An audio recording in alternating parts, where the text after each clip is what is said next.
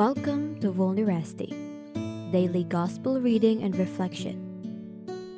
Today is December 11, 2021, Saturday, and the gospel reading is from Matthew chapter 17, verses 9a and 10 to 13.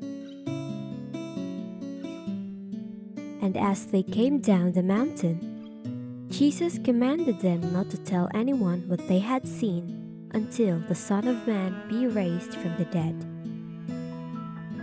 The disciples asked him, Why do the teachers of the law say that Elijah must come first?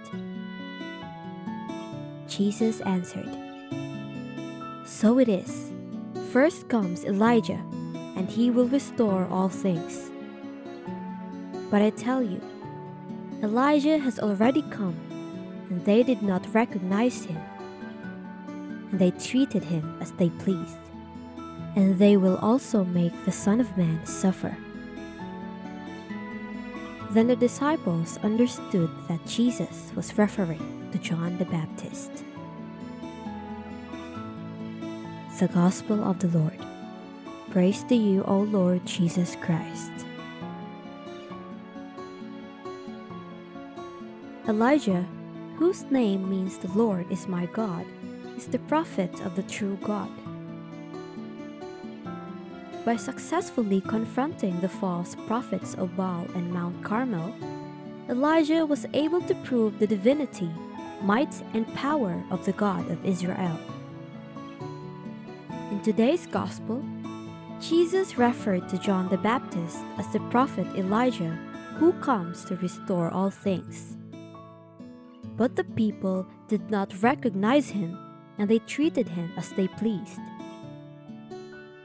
Prophets who confront us with the truth about ourselves, about our relationship with each other and with God, are almost always sidelined, ignored, and maltreated. Then and now, people will hear what they want to hear. This Advent season, the Church presents to us John the Baptist as an Advent companion. His words resound in the daily readings not only during this short season, but also during the coming Christmas season. Let us heed his voice and the psalmist say, Lord, make us turn to you. Let us see your face, and we shall be saved.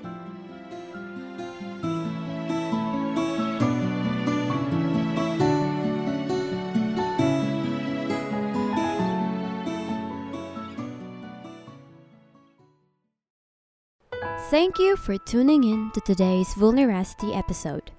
For more daily readings and reflections, make sure to stay in the loop by subscribing. You might also know someone who may find value in today's reading, so please make sure to share it with them.